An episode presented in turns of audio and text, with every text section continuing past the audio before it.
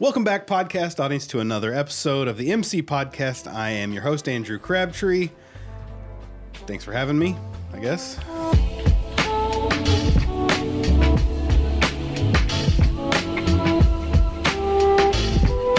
I'm joined by, uh, so Kyle Vosberg. What, what is, what's your title? Give me your title here. Uh, product portfolio manager is That my Sounds running awesome. running title. He picks the hybrids and, you know, basically you, you bring the hybrids from development into commercialization. Yep, You are the bridge from research to selling. correct. Yep. Uh, Kyle's been on the podcast. If you watched us previously over the years, Kyle's been on several times. I'm glad to have you back. Thanks. Glad how about we back. do this? Uh, how about how about you sit there a little more permanently? Fine by me. It'll be fun. Um, so this is the one, two. This will be the fourth podcast we've done from from lockdown, quarantine, shelter in place, stay home, whatever you want to call it, however you want to slice it. Yep. Um, what have you been? How have you been keeping yourself during this stay at home time? Pretty good. Pretty good. Clearly, you're keeping your beard tight. Yeah. Uh, pretty good. Um, very uh, proactive. If you're listening to this on the uh, the audio version and you're not watching with video, uh, Kyle looks right right about now like somebody that like a true life Netflix series would be about. Correct. Yeah. Like if you were like asked questions post conviction. Yeah. Yes. like you've been convicted, you've served time in the state penitentiary. Yeah. Yeah. Post mugshot. like- yeah, exactly. But no, it's been good. It's been uh, definitely productive. I think it's taught us how to uh, actively communicate without being in the office, uh, which allows communication whenever it seems like. Yeah. Uh, my- yeah. The hours of you- operation have broadened. Thank you, a little bit. Microsoft Teams, for that. Yeah. Uh, but it has been really productive. Honestly, it's totally normal for us. Uh, one of the things I, I think I think uh, Scott and I talked about on a different episode. I think one of the things that I've learned is that uh, that one of the things that this time has given me is more time with my family, less busyness, less you know, like even when you're spending time with your family and things are busy, you're going from here to there to this kid's Yeah. thing to that kid's thing to whatever event, and but to just spend time hanging out at home when Yeah. the biggest event of the night is what we're going to eat for dinner And watching usually what I'm putting on my Yeah. Traeger grill and what brutal kids movie my kid's going to put on after dinner. Right. Exactly. So lots of good that's come from it as well as obviously the bad. Um, we are going to so so all these podcasts right now have been kind of topical. Um, right now, the topic of the day, topic du jour, if you will, is planting populations and flex genetics. Are you qualified to talk about planting populations and flex genetics? No. More qualified than Aaron behind the camera. Doubtful. No. I'll say yes. yes. Yes. Yes to both. Uh, So we talk about planting populations. It's it's that time of year right now where some guys are planting in certain parts of the country, and if they're not planting now, they're going to be doing it really soon. Uh, when you're looking at what planting population you're going to plant right now, broad strokes, just generally speaking, what is kind of the industry standard across the board for planting populations? Yeah, I would say for a standard, you're looking at anywhere from now. This is from a 30 inch row perspective, 32 to 34,000. It seems like there's a an even ground there that that most guys fall somewhere into that. I mean, I think you could push yourself to 36 if you wanted to, um, but if I was talking just industry standard 30 inch rows, that's kind of the the average. Now, I know in recent years we've seen some of those numbers climb up. What are some of the more extreme situations on the high end? You know, like I've I've heard some big numbers in the past, but like what like what are some guys pushing to on the extreme end, and what would be the justification for that? So, as the market moved towards what we consider more fixed ear genetics, which is basically a plant's ability to, no matter what the planting population, as long as soil nutrients and the environment is correct, then you can get the same, typically the same size ear on every single plant. Um, I mean, I've heard is I've been to CCA meetings as extreme as in the 50s, uh, 50,000 plants per acre. Um, but really, anywhere, I, what I consider high population, 42 to 48, anything that falls in that 40,000 plants per acre is fairly high population. And when we're looking at kind of a historical view, you know, f- over the last twenty years, last thirty years, is that trend gone up? Are we seeing populations in general trending up, or has it kind of stayed the same or leveled, even gone down? I think it's fluctuated. I really don't think that there has been a, a big trend towards moving up. I think it has become more common and we're hearing more about it, but I don't I don't see it as an actual trend. So maybe not trending up, but you just hear more stories of just those Right. odds and end guys that are. It's doing more the vocal extremes. than it was Okay. before. You you mentioned um, determinate ear versus flex ear. So big big topic of today is those flex genetics, those determinant Right. genetics. Maybe before we do anything else, let's just define those. So what what what what is the purpose of a determinate genetic and what is the purpose of flex genetics? Yep. So the, the purpose of a fixed genetic is, like I said, if if the environment, the nutrient package, and all of the boxes are checked correctly, then each and every plant within that population should create um, the same size ear. Um, you know, so you're going to get basically a relative idea of where you're going to be at yield wise based on the population that you believe that that soil structure can handle. Flex ear genetics are a little bit different. It allows you to kind of um, associate population with the overall size of the ear. So as you typically in flex genetics, as long as the environment and the nutrient packages are right, the more you back off the population, the more that that ear can flex itself to its true potential. Um, and now everything that we look for in a master's choice bag is going to be either flex or semi-flex varieties. And why are we doing that? Well, w- one, um, you know, it allows for a little bit broader range of yield from a silage standpoint. Um, and then also, we believe that it, it only helps with our starch percentages, um, specifically related to dry matter. So, starch is a percentage of dry matter. Um, and we've just found that those genetics tend to work better in a um, nutritional feeding environment. So I want I want to put a pin in the nutrition aspect of this, and we'll get to that in a minute. Uh, as you're looking at determinant versus flex, um, comp, you know, compare the yields specifically. You know, it almost seems to go a little bit against conventional wisdom to say I'm going to plant less seeds, but I'm going to get the same, you know, the same yield. Yeah. Uh, maybe like what what can you expect from a yield perspective? I mean, it really depends. Like again, it depends on environment, but you're going to your hope is that you'll see relatively similar yields. Um, now, backing off on population, um, you obviously need to make sure that hybrid sele- selection and variety type are are perfect for you um, and work well on your ground. But you're hoping that in backing off population, you'll knock on the door of something with maybe a little bit more fixed variety at a higher planting population. And another another factor I wanted to talk about, and I've got my notes here is uh, if we if you know in a year if you're worried about if you're worried about water or if you're not on any kind of an irrigation, do do the flex hybrid genetics do they give you a little bit more leeway there, or, or are they about the same? they're about the same. I mean, water is water. Um, I, I still think water is important, and you're going to have to have it in either one. Um, now, hopefully, you know, uh, you get a little bit more drought tolerance out of some of your flex varieties. You'd hope, um, but that's more of a selection thing than it is really, you know, based on flex or semi-flex. Very cool. Um, we talked about you. You kind of started to allude to the nutrition aspect of this a little bit.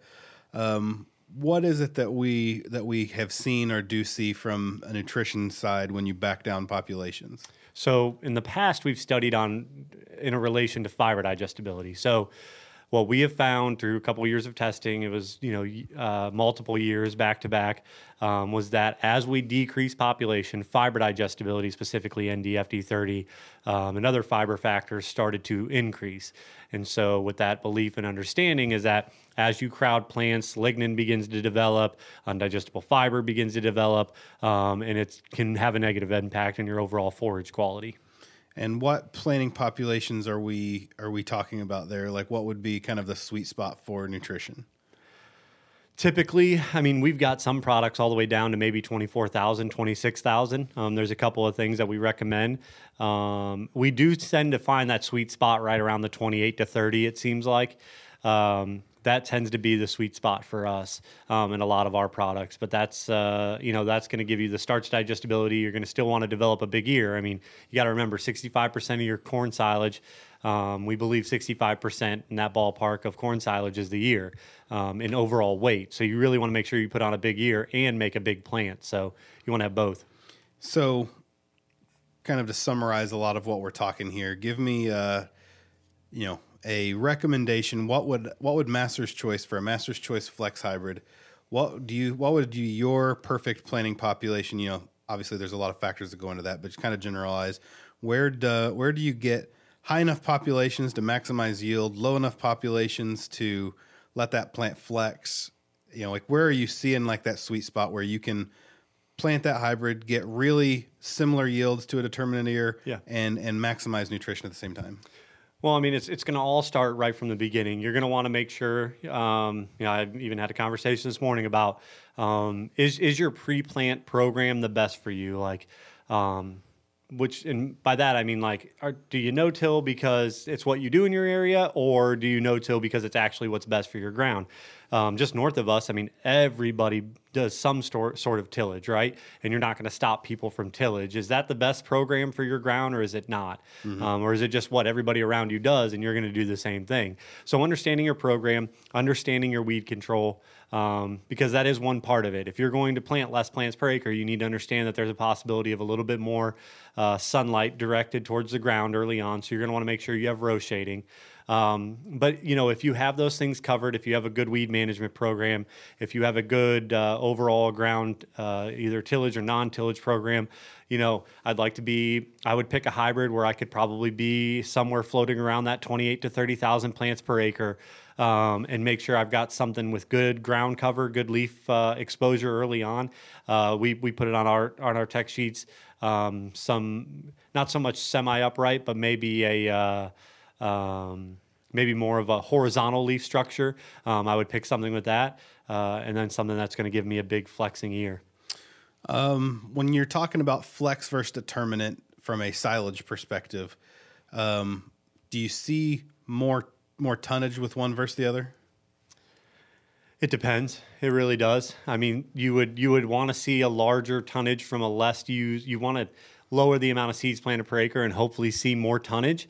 Um, now, if I'm using fixed ear genetics and I'm and I'm doing the right things and I've got the management and I'm I'm throwing it to you know population. If I've got it, I'm going to make a big pile of silage. Is that going to be the most nutritious?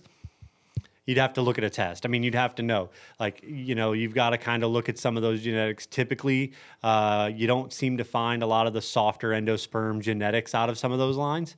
Um, but if you look close enough, I'm sure that there might be some there. But you know, from a standpoint, you're just if you are using those type of fixed ear genetics, you're probably looking to just make a big pile of corn to feed, right? You're not looking at something that you're, um, you know, maybe maybe nutrition isn't the top quality, top thing you're looking for. You just need a big pile of corn, um, which is understandable. You know, you can you can push genetics and you can push them to do that. Um, now you're going to spend a little bit extra throwing nitrogen to it, um, which is something we like to do with the flexes. Maybe back off a little bit if you don't need it, um, and kind of let the uh, the ground and the organic matter do its own work. But um, those are kind of the two options you have.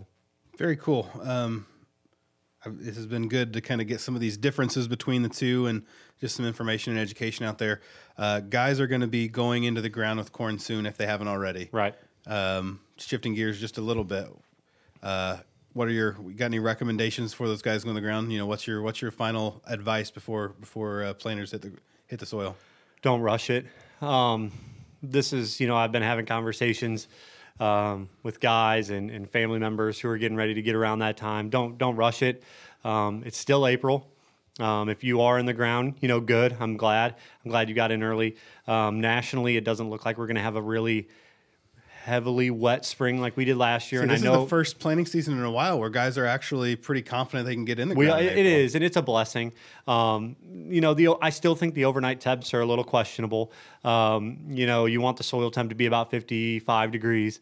Um, you know, honestly, the best thing to do is um, if, if you're worried about soil temperature, you know, go out and, and take a soil temp or just go out to your field with a shovel. And if it's one o'clock in the afternoon and you dig out with a shovel and put your hand in it, it feels cold. It's probably too cold for corn seed.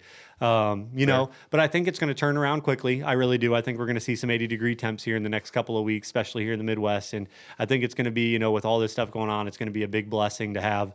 Um, you know, I hope it's a- a bumper crop year. I hope it's a good year for for crops. I know the markets really need it, so I just really hope that that we have a good turnaround here with our with our planting seasons. One of the things that I've kind of of said on the record is uh, I think it's just going to feel so good for guys to get out and plant because it's such a normalized thing, right? Like Right. so much of everything about our lives. Whether I mean, like, and I know ag's essential, and I know these guys are still working, but with all of the unusualness to our schedules and our lives right now, I think getting out and running corn planters will be a therapeutic experience for a lot of guys almost. Right. Yeah. And I mean, like to that point, I mean, everybody's going to be involved this year, right? I mean, fam, kids are home. Yeah. Kids aren't at school. Usually they're at school during planting. All hands on deck. Yeah. So I mean, it's a good opportunity for everybody to kind of come together and and hopefully, you know, I mean, we just we hope that it that it'll turn around. Um, hopefully that there's some sort of market correction when this all Yeah. goes back to normal. Um, and I think the thing that will help that. I was told not to kick that, and I kicked it anyway. Um, yes, continue. hopefully, a, a bumper crop year and maybe a little bit of uh, of sellable product to the market will help that. Yeah, it'd be a, a nice win for people who need a win right now. Right. Exactly. Well, so far everything's shaping up good. I know that the last several years in the podcast, this time of year, we're talking about flooding and Yep. when guys are going to be able to get in, and it's going to be June before corn gets planted. And it's nice to have a year, even with as much negative going on. It's nice to have a year where, so far, knock on wood, uh, I would knock on this table, but I've been told not to as well. I mean, we just Yeah. talked about that, but Yeah. uh, it would be nice. It's nice to have a year right now in April where we're talking about people planting corn, and as far as I know, very minimal flooding. Yeah. Yeah. I would completely agree with that. Well, Kyle, we did it. Yep. Thank you for being here. No problem. How's it feel to be back on the podcast? I'm elated. All right, podcast audience. Uh, this is everything you ever wanted to know about planting population and flex genetics. Uh, if there's something we missed and questions you have that we didn't answer, uh, hit us up on social media. We will be happy to answer that. I will. I will give that question to Kyle personally. Uh, you can find us on Facebook, Instagram, YouTube, and uh, and if you're if you're watching and you're interested in this as an audio version, and, and sometimes there's some audio extras that we do on our podcast that don't don't have video, uh, you can find all of that uh, on Apple Podcasts, Podbean, Spotify, Google, literally anywhere you get podcasts. We're we're represented there as the MC Podcast. Uh, so check us out if you're watching this. Thank you for doing so already. Give us a rating, review, all that jazz. Help us out, and uh, we'll be back uh, two weeks from today, next uh, two two Wednesdays with another episode. Sound good? Good. All right.